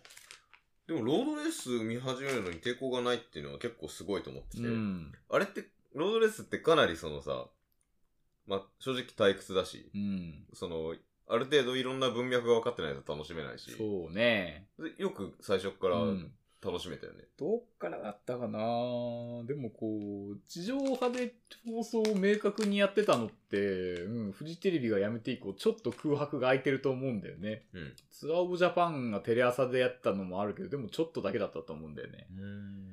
その隙間をどういう感じで埋めたかは自分も記憶が曖昧なんだけど、どうだったかなうん、でもその時期ってグランツールがある年。まあでも最初にその、フジテレビの、うん、うん多分そその、うちゃんと作られた分かりやすそう、い総集編というか。番組から入ったから、うんその、ある程度その文脈とかも理解できたそかうも、ね。そう。あとは番組の構成がね、あの、F1 の総集編も当時フジテレビでやってて、ほぼ一緒だったんだよね。ああ、うんなるほど。で、で、まあ単純に面白かったし。うん。俺なんか今ではなんかドヤ顔でロードレースのことを語ってるけうど、ん。ロードレースが本当に面白くなったのって多分ね、だいぶかかったよ。うん。確かにね。そで、の2005うん年も別に言われて、友達に言われて、見たけど、正直全然面白くなかったし、うん。だから今一応その VHS 残ってるから今それ見たらすげえ面白いんだけど、ああ、はいはい、なるほどね。どういう風にしてレースの情報を追いかけたかだよね。J スポーツを見れる環境じゃなかった頃は、うんなんだっけな。あとは、そうね、ジロとツールがあった月のサイスポは毎年買ってた。うん。ああ、偉いね。うん、あの、別冊の冊子みたいになってて、そうそう。その部分を読むのはすごい面白かったかな。ああとは、ああったわの、あ、そそレれー多スレ分、ポね、ートとあとはバイクのその機材レポート、うんあった。それ、俺もう、俺高校の図書館にサイスポが撮ってて、うんそれで見てた、それは確か。うん。で、まあ、き基本ミーハーなんで別にね、高校生当時のロードバイクに何か落とし込めるわけじゃないけど、こう、プロの機材どんな感じなのかなとか見たりするのは面白かったかな。確かに。うん。今見るとさ、まあ、だから、当たり前なんだけど、その、さっきの2000年が20年前問題と同じなんだけど、うん。あの、その俺らが高校生とか、そういう中学生ぐらいの頃の、うん。ツール・ド・フランスに出てるバイクって、びっくりするぐらい古臭いよね。古臭い、うん。あとはこう、だってランスがさ、最後に最後、まあ最後じゃん、その後復帰するんだけど、うんナースがディスカバリーチャンネルで最後に出た頃のマドンとか、うん。マドンとかっていうかまあ、島、島野か。うん。あの頃の島野のデュラエースなんか、あのブラケットからワイヤーピンピン伸びてたからね。うん、でも自分がロードバイク乗り始めた頃のトップグレードがそれだし、デュラエースの7800番、今見てもかっこいいなって思う。ああ、うんそうそうでもなんか、やっぱ古臭いじゃん。うん、まあね。そう臭いのと、あとはカーボンフレームでもこう、横から見た時の形がすごい華奢かな、こう、まだこう、あそうだねパパイプの形をベースにしてるし、あとはこう、ヘッドとかも細いし、うん。エアロっぽさ皆無だよね。そうそうそうまだね。だからまだこう、そう、金属じゃなくなったけど、形はパイプなんだよね。うんん。まだ金属のフレームとか、ホイールがカーボンじゃないチームとかも普通にあったんじゃないかな。うんおー、そっか。なんか、それこそさ、さ俺らが全然始めた頃、カーボンっていう時点でなんかこう、憧れの対象みたいなところあったじゃん。そうそうねいつかはカーボンみたいな。いつかはカーボンだし、そう、負担使いにどこまで耐えられるのかっていうふうに思ってたとこから時を経て、シクロクロスでカーボンバイクをババコバコにしながら走ってるから、まあ俺はなんか、なぜかその20年後もいあのいつかはカーボンなんいだつかはカーーボン。ボン。いまだ に、いまだにカーボンフレームに乗ったことのない男アルミアルミときていきなりチタンに飛んでしまったので、チタン。いいな、でもチタン。そっちの方が他に悩みがなくていいのかな、チタン。チタンこそ乗ったことがないな。乗ったことはあるけど、結局カーボンに乗ってないから、比較対象がないからわかんない。なんかね、あの、古臭くならないのがいいっていう話をこの間もしたんだけど、 うん。結局カーボンのバイクって、その素材の、要は、寿命うん。っていうのももちろんあるんだけど、それ以上になんかデザインの寿命っていうのがうん。絶対あって、はいはい。やっぱりカーボン、さ、今言ったように、ちょっと前のカーボンバイクってすごい古臭く見えるうん。んだけど、それこそなんかチタンぐらいまで吹っ切れると、うん古くなんないんだよ、別に。っうん。ていうのがあるから、なんかそのデザインの寿命もないのは、普遍的だし、色そうそう色も素材の色。そうん。で、ほら、べなんか安くないお金を出して買うわけじゃないですか。うやっんぱり、だからさっき言った物持ちの話じゃないけどさ、なんか2、3年で乗り捨てるようなものではうん。ないと俺は思ってるので、まあロードレースバリバリにやってる人からしたら多分自転車のフレームなんてそういうもんなのかもしれないけど、うん俺はなんかなんか何十万も出して買ったフレーム23年ではいおしゃかっていうふうにはしたくないので、なんかそこの素材の寿命もそうだしなんかデザインの寿命とかもうん。気にしたいなっていうふうに思ってるからそこは多少重かったりうん遅かったりしても、ハイエンドのカーボンバイクよりはなんかいいのかなっていう気はするけどなねるほどね。クロス持ちしたんにしちゃ うお金が ねお金があれば僕だってね、クロスもあの、クオリスでオーダーしてますよ。ああ、ククオリスのチタンはさぞかしい。さぞかしい。うちの車ぐらいの値段がするかもしれない。すぐね、間違いないうんまあでも確かにそこまでの価格帯になったら長く乗れるし、乗り換える理由もないよね。うん。とはいえ、なんか自転車それなりに乗ってるものとしてう、ん。カーボン知らないのはいかがなものかっていう気もするので、結局なんか、でもそこの俺が今言ったような話ってなんか全部経由していった人が最後にたどり着く到達点みたいな境地じゃん。到達点みたいな境地だし、あとは、うちの話で言うと、まあ今動く自転車が3台ね。うんで、えっと、ロードバイクとシクロクロスはカーボンで、マウンテンバイク黒森なのね。うん。うん。だからまあ、いろいろ乗ればいいんじゃないかなと思って。うんそう、1台じゃないからこそ。うんロードバイクも順番で言うと、最初に買ったアンカーが、えっと、アルミで、えーシートステーだけカーボンって、今だとあんまりもうない構成だから、カーボンバッグって当時は言ったけど、あった。俺が最初に買ったトレックもそんなんだった。うん。そう、当時はいろんなメーカーがこうフルカーボンじゃなくて部分的にカーボンの自転車って出したけど、うんうん今もう廃れちゃったよね。それもそれが時代の流れなのかもしれないけど。確かにもうカーボンバックって死後だよね。うん。まあ、まあみんな、こう、ミドルグレードぐらいから普通に来るカーボンマシンになるから、うんそ確かにのアルミとカーボンの真ん中ってないんだよ確かね、に今確かに。あ、そうそ確かに昔みんなそうだったよねう。。うん。結構どこのメーカーもあったと思うよ、その、う自転車メーカーというか、そのパイプを出してるサプライヤー側のね、話もあったのかもしれないけど、うんこう出だちゃいとか。確かに。そう。で、えっとね、アンカー乗って、その後1台コラテックがあって、それはアルミで、で、その次、ビアンキで、それがフルカーボンになったのかな。おうーん。でも、どの自転車もぽ、ぽいではなくて、ちゃんと年数は乗俺って。そもそも俺山ちゃんがロードバイク乗ってるとこ見たことない。そう、あの、こんだけ付き合いがある。俺山ちゃんも俺がロード。ドバイク乗ってるとこ見たことない。あの、お互いにまあ、ロードバイク乗ってるとこ見たこともないし、どんな自転車かも知 らない。で、今出たチタンバイクの話は僕の知らない自転車みたいな話だよね。知らそなうそう。え、今言ったそのカーボンのビアンキ持ってんの今。それあはるよその動く3台のうちの一つ。えっとね、ああ、そうか。動く3台にはカウントしない4台目じゃん。動くけど、ローラー台に乗っかったままに なってる。 動く3台のうち多分俺ジェイミスしか知ら ない。そっか、マウンテンバイクも知らない。マウンテンバイクはなんか、バイクロアでもらったバイクに乗ってるらしいというあ噂あ、そうそうそう。噂しか知らない。またこう、最初の話に戻っちゃうけど、あの、マウンテンバイクでシクロクロスに出て、で、マウンテンバイクで、えーシクロクロスのバイクを、えっと、急ピッチで組んで、えーシクロクロスのバイクで出た、えっと、2回目のレースで、そう、マウンテンバイクのフレームをもらったんだよね。あれ、じゃんけんとかですかえっとね、当時のバイクロアは、えっと、スタートをすると、その場でプレゼンターの人がこうくじを引いて、えーその出た数字の、えー順位でゴールした人に、えーランダムで、えー商品が当たって、うんそれが自転車のフレームで受け取ったのが俺っていう。めちゃめちゃ運が良かった。そ。う。とりあえず家が狭くなったよね。 すごい短期間のうちに自転車が2台増えた。あれ、今は一人暮らしでしょ違うのいい暮らしではない。あ、ではないんだではない。うあん。そうなんだではないけど、うん、別に家は広くならないから ね。うん、そう片付けの必要性もかなり迫られてるから、いい加減なんとかしないといけないんだけど、増えるのはタイヤのついたものばかり。やっとこう、リムブレーキの頃のシクロクロスのホイールセットとかをこう処分したような感 じもうつく自転車がないよっていう話なのよ。俺、それはだからね、あんまり、そもそも機材には実はあんまり興味がうん。ないから、それも面白いよね。機材はね、増えないんだようね。ん。みんながよく、あの、パーツが余るっていう現象がやうんよくわからうない。ん。俺がパーツを変えるときは、本当にあの、あのスプロテが丸坊主になって交換するみたいな時しかない。 使い、使い切ってからじゃないと買え時しかない。ないから、基本的にパーツが余るっていうのがよくわからない。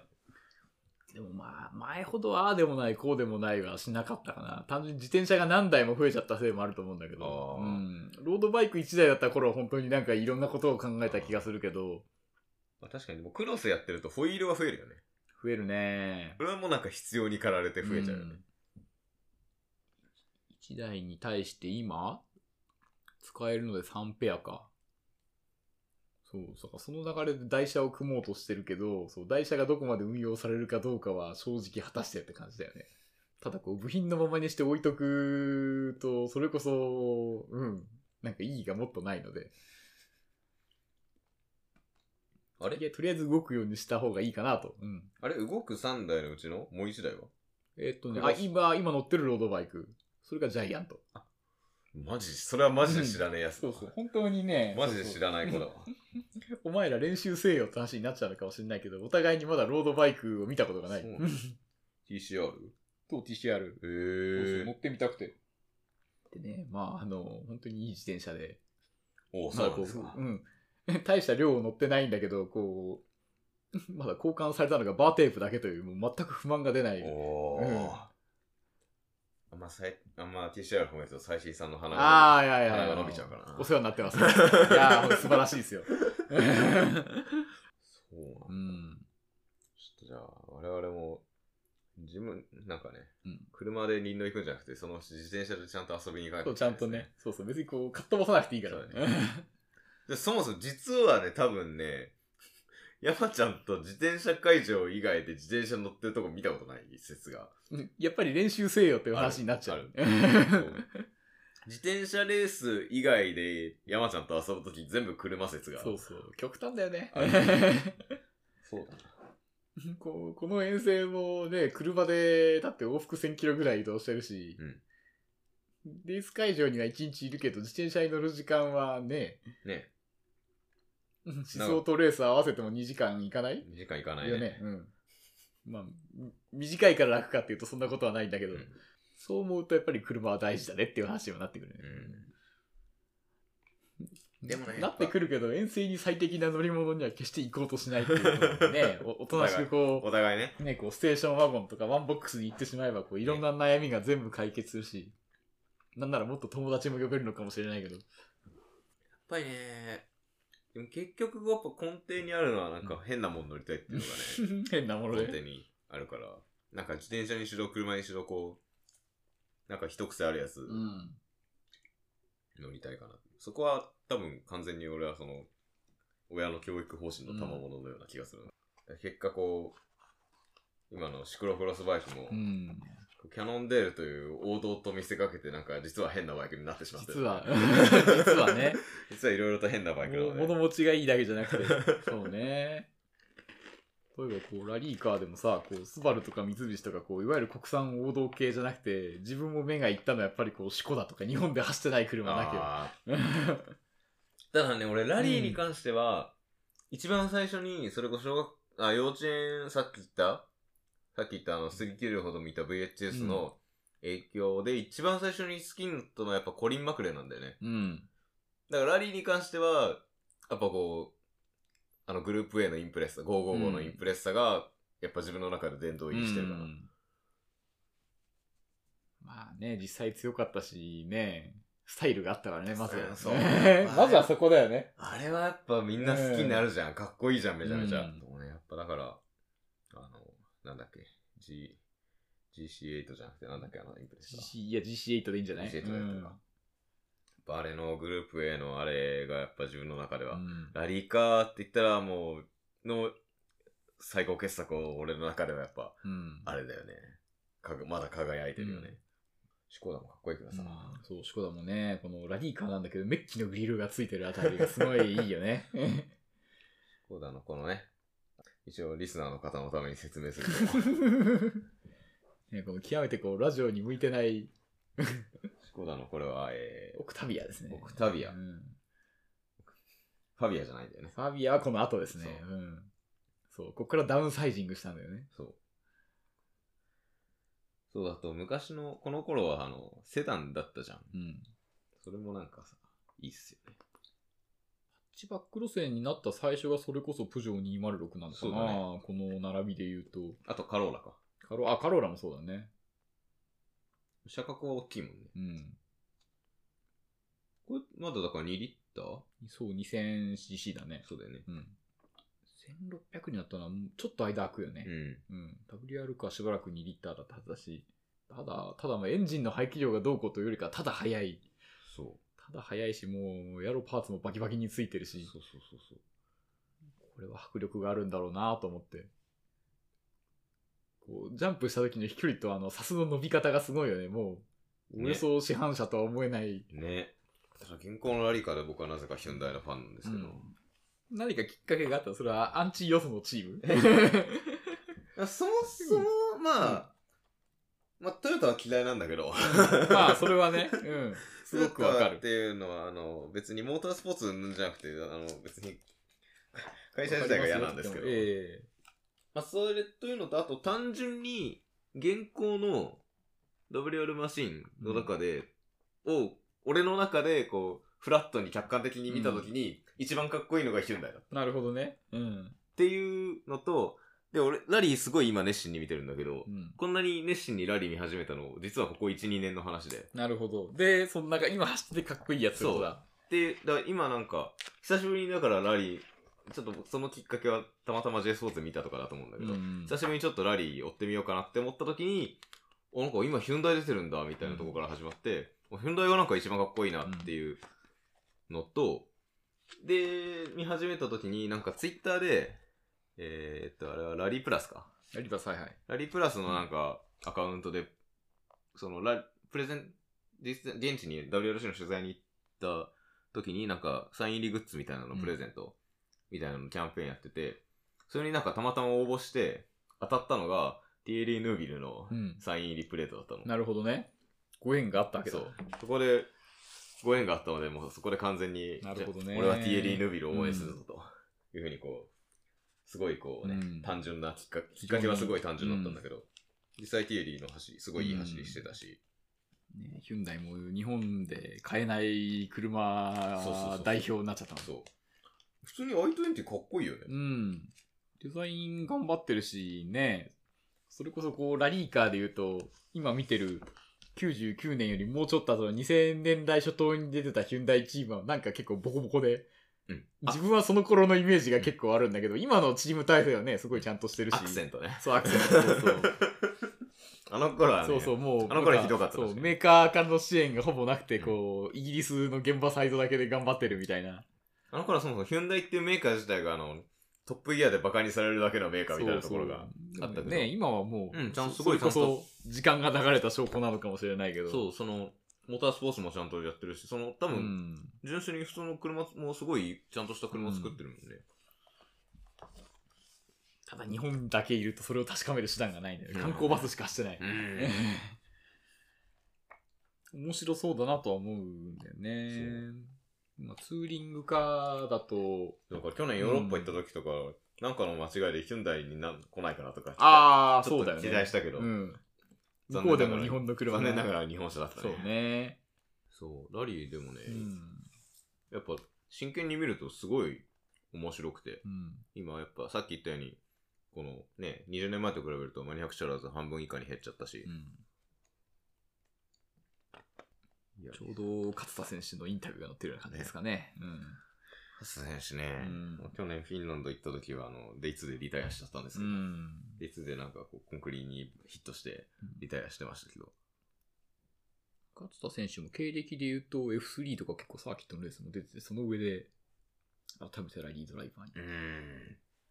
やっぱでもね、それこそカルレ君じゃないけどね、下からの付き合いはどんどん来てるし、うんその、若手だけど言うほど若くもないからね。うん、この辺はなんか日本人選手っぽい感じだよそうねね。何か持ち味があればって感じなんだろうけど。ね。でも WRC2 で優勝したりはしてるから、うん。もね、その完全に実力なくて、その日本人枠、まあ日本人枠なんだけど、今ヤリス乗らせてもらってるのまあは。まあね、うん。でも、ね、か本当に完全にお客様っていうほど実力がないわけでは多分ないと思うので、うんまあまあね、日本人枠あってほしいよね、ホンダもトヨタも。ね、ね逆にあれよって話だよね。そうそうそうれこそさ、え。うん。そこは、そこはあってくれ よってあっ思てうほけど。しいよね。うん。ただ、本当にトップカテゴリーになっちゃうと、そこはやっぱり難しいよねう。んただこうね、おでも日本当本にのね、ブランドだからっていうわけにもいかない。ううんあまりにも実力伴ってないと恥かくの自分だし、ん。ワークスでフル参戦してもらいましたみたいなところ言ったけど、全部前線でトップ10にもかすりませんとか、うん結局恥かくの自分だし、うんその辺がね、ロードレースとは違って、如実に出ちゃうからうね。ん。小林カムイと中島和樹は、中島和樹 F1 の頃は大変そうだったし、小林カムイも3位になったけど、多分今、トヨタのルマンのマシンに乗ってる現状の方が実力も安定感もすごくあると思う。まあそうね。うん。い今 F1 に乗せたらすごい面白そうだけど、そう今トヨタの枠はないんだよね。あー、その辺がな。そうそう。そう、トヨタは F1 を切って他に回したから、うんそう。だからラリーとウェックに出てるんだけど。そうね。うん。そっか。ん。じゃあラリーファン的には、トヨタが F1 にやらき出されると困るんだな。そう。真っ先にそ切うそらう。真っ先に切られるところでうんね。、というかあの、T、TMG だっけケルンの、そのリソースの割り振り方だよね。本当にこう、お金とかね、ほ他の部門からノーと言われると、最初にもう、 モータースポーツ部門は、こうんねうね、翌年の車作ってても終わりってやったらそこでおしまい。うん本当に、うん金で、もうそれこそサイクルロードレース以上に金出してるのが会社しかないから、うん本当に会社の顔色一つで、そう一ね瞬でチームなくなるからね。ね、自転車レースもこう、ロードレースを投資でシリーズにしようとするとどんな風になるかっていうと、やっぱりこう、無理が出てくるって話を、うん。あの、西園さんのラジオでも前にうん。してたけど、うん、車のレースも似たようなところが、一緒だようね。ん。だからこう、ローカルカテゴリーだけど、その地域では異様に盛り上がってるイベントも当然あるからね。日本のスーパー GT とかもそうだろうけど。自転車レースとモータースポーツって結構似てるよね、そうう。いうん形が。うん。だからこう、なんとなくレギュレーションを揃えて、世界選手権にすればより盛り上がるかっていうと、必ずしもそうではないと思うん多だよね、分そうじゃないんだよそうね。そこが難しいところでさ。そうそう車のイベントでもそういう方向性にした途端シリーズがなくなっちゃったりとやっぱだかか。ら地域性がすごい本当にうん。出るんだよね。そうそう。だから例えばさ、ラリーで言ったらさ、アメリカ人ラリードライバーって一人もいないもんね。いないね。あんまりこう、印象がないけそど、うでもイベントがないわけではないもんね、絶対。うんそれこそシクロクロス極端だもんね。あアジア人日本だけだし、ね。ヨーヨーロッパでも本当に、え英語圏の選手もそんなにいないよなね。いよね。アメリカのシクロクロスもなんか独自路線じゃん。盛り上がってるけどさ。そう。ね。うん。まあ日本も独自路線じゃうん独自路線だけど。まあ、なかなか合わせられないよね。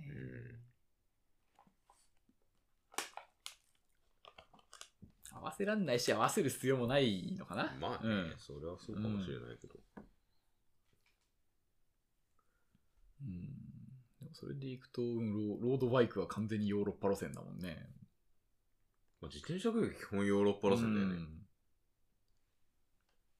自転車競技がだってうんアメリカ、アメリカ人がロードレース好きになったのって多分ランス・アームストロングでしょ。かな。まあ、グレッグ・レモンもいたけど、うん。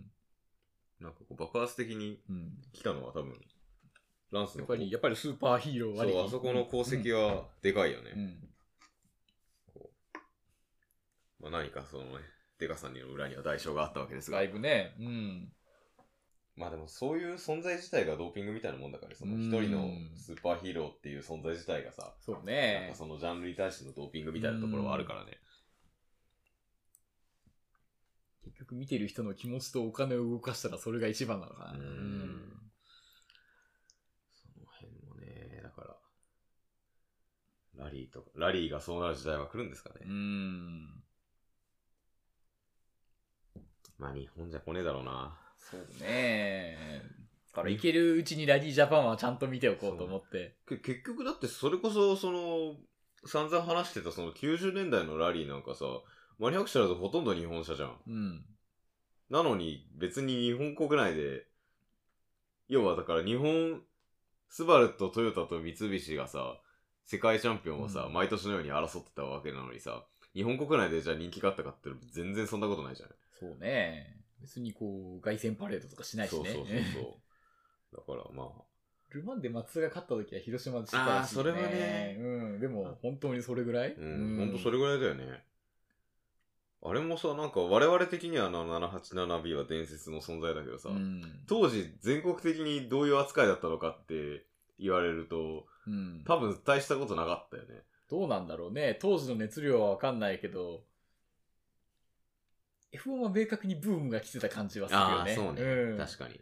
F1 はブームがあっうた。んルマンはな、でも、まあ、勝ったのは本当にその一発きりだし、うんこうね、レースファンの人はその勝つまでの過程を把握している人はそれはそれは感動しただろうけそうなんど。だよプロジェクト X 見て号泣する口だからさ。そうそううんプロジェクト X とあとはその91年に勝つところまで持ってくまでこう、松田も細長くずっと選手権に出てたかそなら、そうんだよねこだよね。うんでもその辺のストーリーなんて誰も知らないからうさ。ん、それは本当にレースファンじゃないと知らない。うんまあでもそんな中ね、まさかのラリージャパン復活ですジャよ。パン復活、しかもね、愛知、岐阜、海外、しかも、いきなり最終戦ですよ。最シリーズ最終戦。そして、えー11月だからシクロクロスシーズンにイベントが行われる。そうなんんですよ。まあよく、まあまず持ってきたなと思う。でななんで最終戦にそんないきなり来ちゃったのかっていうとねあれはトヨタへの忖度なのかもしえ。れないけど全。く、うん。持ってくるだけでもすごいんだ けど、なんで最後なのかなと思って。ねこう、ものすごいね、頂上決戦が繰り広げられる可能性も当然。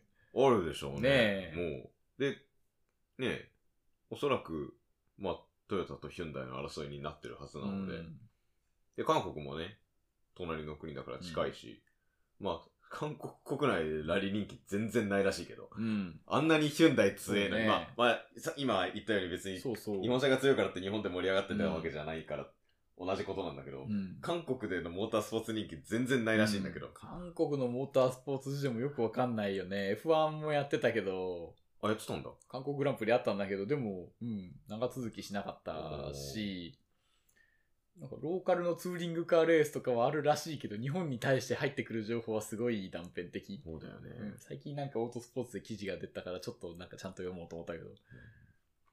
そう、レースはやってるけど、こう、みんなが見るスポーツでは全然なさそうな感じ。うんうん。俺も去年フィンランドに行って、東洋人全員日本人だったもんね、見かけた。ああのファファンね。うん。韓国人のファンは俺が見た、まあわかんないけど、遠目に見たら見分けつかないからわかんないけど、うん。見た感じ日本人しかいなかったけうどね。んうそうんね、ヒュンダイチームとあとは DTM とか韓国タイヤだったりするけど、あー韓国人ドライバーいないよね。そうだよ、そもそもね。うんど、ど、どこでもいないよね。自分が知らないだけかもしれないけど、あんまねりピンとこない。うん、別に、それこそ、ヒュンダイのチームにね、若手育成扱いで誰うかん来ても、だからいたら誰かしら絶対呼んでるはずだから、本当にいあんまなりいんで、そういう、多分本当にいないんだよねう。んうんまあそんなラリージャパンですが、見に行くんですかうんまあ、なるべく。なるべく。なるべく。というかね、あのー一回、新城ラリーと東海クロスの平田をこう、土日でつなげて両方行ったことがあって、それはすごい充実してて楽しかったし、うんえー新城ラリーに昨日行ってきたんですよっていう話を平田ですると、東海クロスのオーガナイザーサイドの人はもう総じてみんなすごい喜んでくれて、へーそれが一番楽しかったかな。じゃあかなり好意的に受け入れられてるとうん。し、あとはこう、地域密着というおか、ーイベント自体がすごく、うん、なるほど。みんなで推し進めてる感じと受け取れました。うん。あとなんか、実際のところどれぐらい見れるのかっていうのがね、そう結ね。構不安なところ、うんその、いわゆるあの日本的な、日本的な。日本的なニュアンスとして、ねえ、やっぱこう、人が日の向こうからラリカが現れるみたいなのはね、うん期待できないじゃないですか。まあね。うん。でも、自分が見に行った新城ラリーの時より、直近でやったラリージャパンのテストイベントの方が走る場所もお客さんの入り方も自由度はありそうな感じがしたよね。新城見に行った時はどうだどんな感じだったえっとね、もうあの、ギャラリー SS が2箇所どっちもこう、広めの公園というか、そういう感じのところで、お客さんが入れる場所はそこの一部だけ、みたいな。うーん。だったのが、えっと、テストイベントだと走らせる場所の範囲も広がってるし、まあ、こ当う然ね、だっうんて SS ね、まあ、最低でも、まあ、リターンするとはいえ、うんまあ、10本はうん。作らなんて、だいたい 20SS ぐらういん一つのイベントでやるんで、うん10本 SS 作るとして、そんなに言うてね、うん。作れるの難しいもんね。うん、で、走らせる範囲もそうだし、新城ラリーもこう SS の本数がないわけではないけど、もっとこう集落の中を通すような映像を直近のテストイベントの時だと見たあよあね。それこそこう家から観戦をしてる人がいたりとうか。んうんうんうん見た見た。うんあれは面白そうだったよねね、。んああいう感じでね、沿道で行けるんなら、そうそう楽しそうだなって思うけど。でも移動ほんと大変そうだよね。うん多分ね、まあ俺がその行ったことあるのがフィンランドの時だから、フィンランドの話ばっかり出てくるんだけど、オーガナイズが本当にしっかりしてて、ラリーフィンランド、多分。もうもちろん全 SS に行けるし、全 SS にちゃんと、まあもちろんすごい混むんだけど、田舎道の端っこに駐車場みたいな感じになるから、めちゃめちゃ混んで身動き取れなくはなるんだけど、でも全 SS にギャラリーの駐車場が広々と用意されてて、うんで、オーガナイズも本当にしっかりしてて、だそう、例はさすがに多分無理だと思うので、新城ラリーの時はね、えっと、見に行ける公園が2カ所で、1カ所は離れたとこに車を置いて、シャトルバスで移動。まず日本の、で、もうもう一箇所は公園に駐車場があったね。そう、もう日本の田舎の街の広さ的な問題として、こうう、んギャラリーが全員車で移動するのは不可能じゃないそうそう、無理無理。ううん。でね、えーっとね、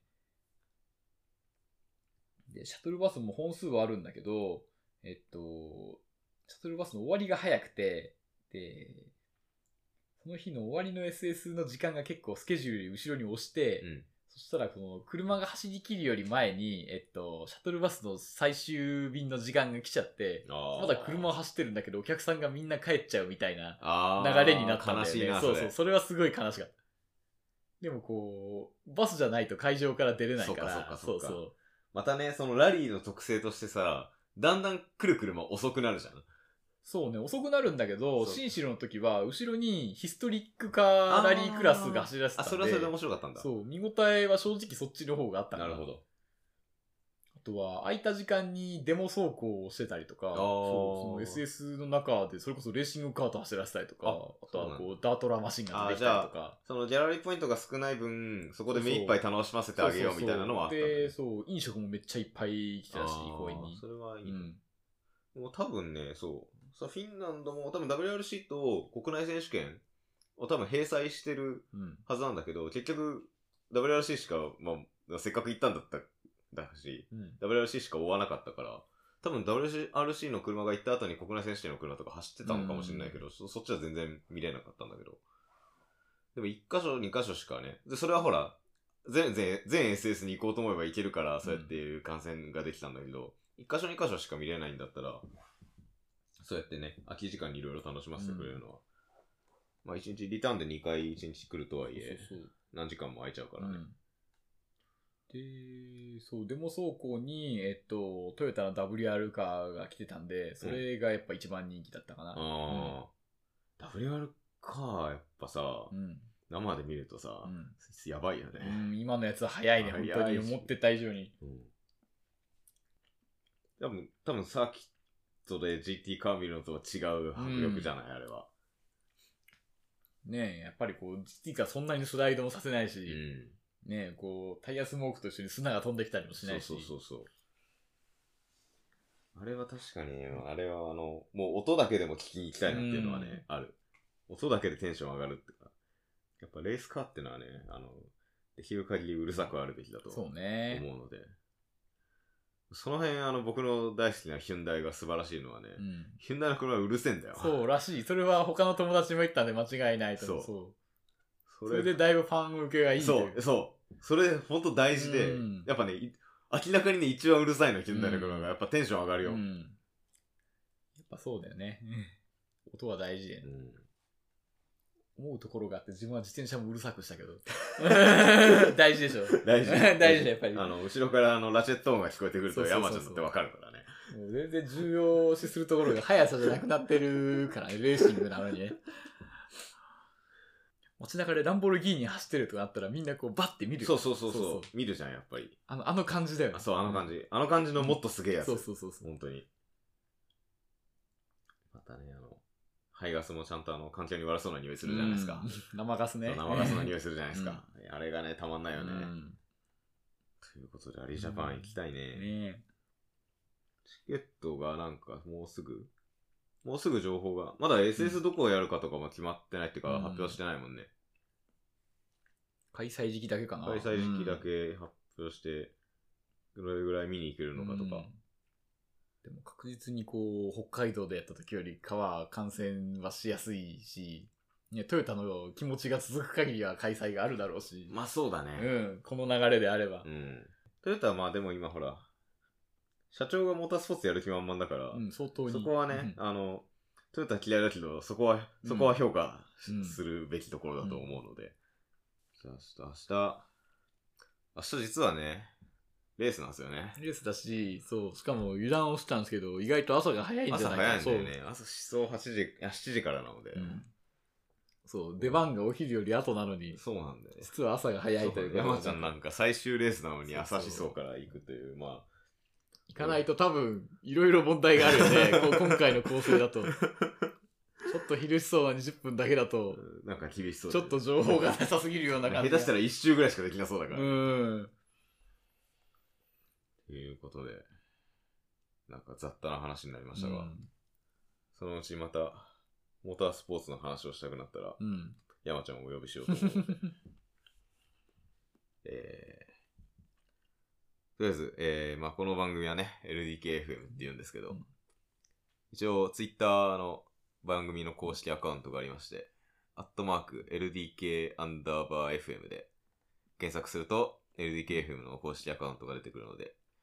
まあ、実はね、これ新エピソードを配信するのが4ヶ月ぶりぐらいなん今ですよ回久しぶりですね。めちゃめちゃ久しぶりなんですけど、まあそれでもね、あの、懲りずに、あの、また聞いていただければと思うので、こうフォロー続けていれば。うん何かがねう、ん起きるかもしれうない。んあとこの番組のご意見、ご感想と、またツイッターのハッシュタグ、SXJ じゃなかった、間違え おっと、おっと、おっと、レーシングアクシデントが起きましたです ね。た。いや、すげえすごいですね。素で間違えない。えた。 えー、ハッシュタグ、LDKFM の方でね、SXS に、まあ、つぶやいていただいてもいいんですけど、LDKFM のハッシュタグでつぶやいていただけると、あの、非常に我々喜びますので。いや、いい間違えられたね、今ね。最後に大変な、大変なアクシデントが起きたですね。変なアクシデントが起き飛び出ましたね、飛び出まし完たね、ちょっと完全にね。っていう感じで、また、ぼちぼちう、ん僕の気が向いた時に、やっていければと思うので、今後ともよろしくお願いしますということで、えー LDKFM が、えー今回が第5回、かな、になります。はい。えーゲストは、奥田健吾さんこそ、全に。 こと、山ちゃんでした。あありがとうございました。りがとうございました。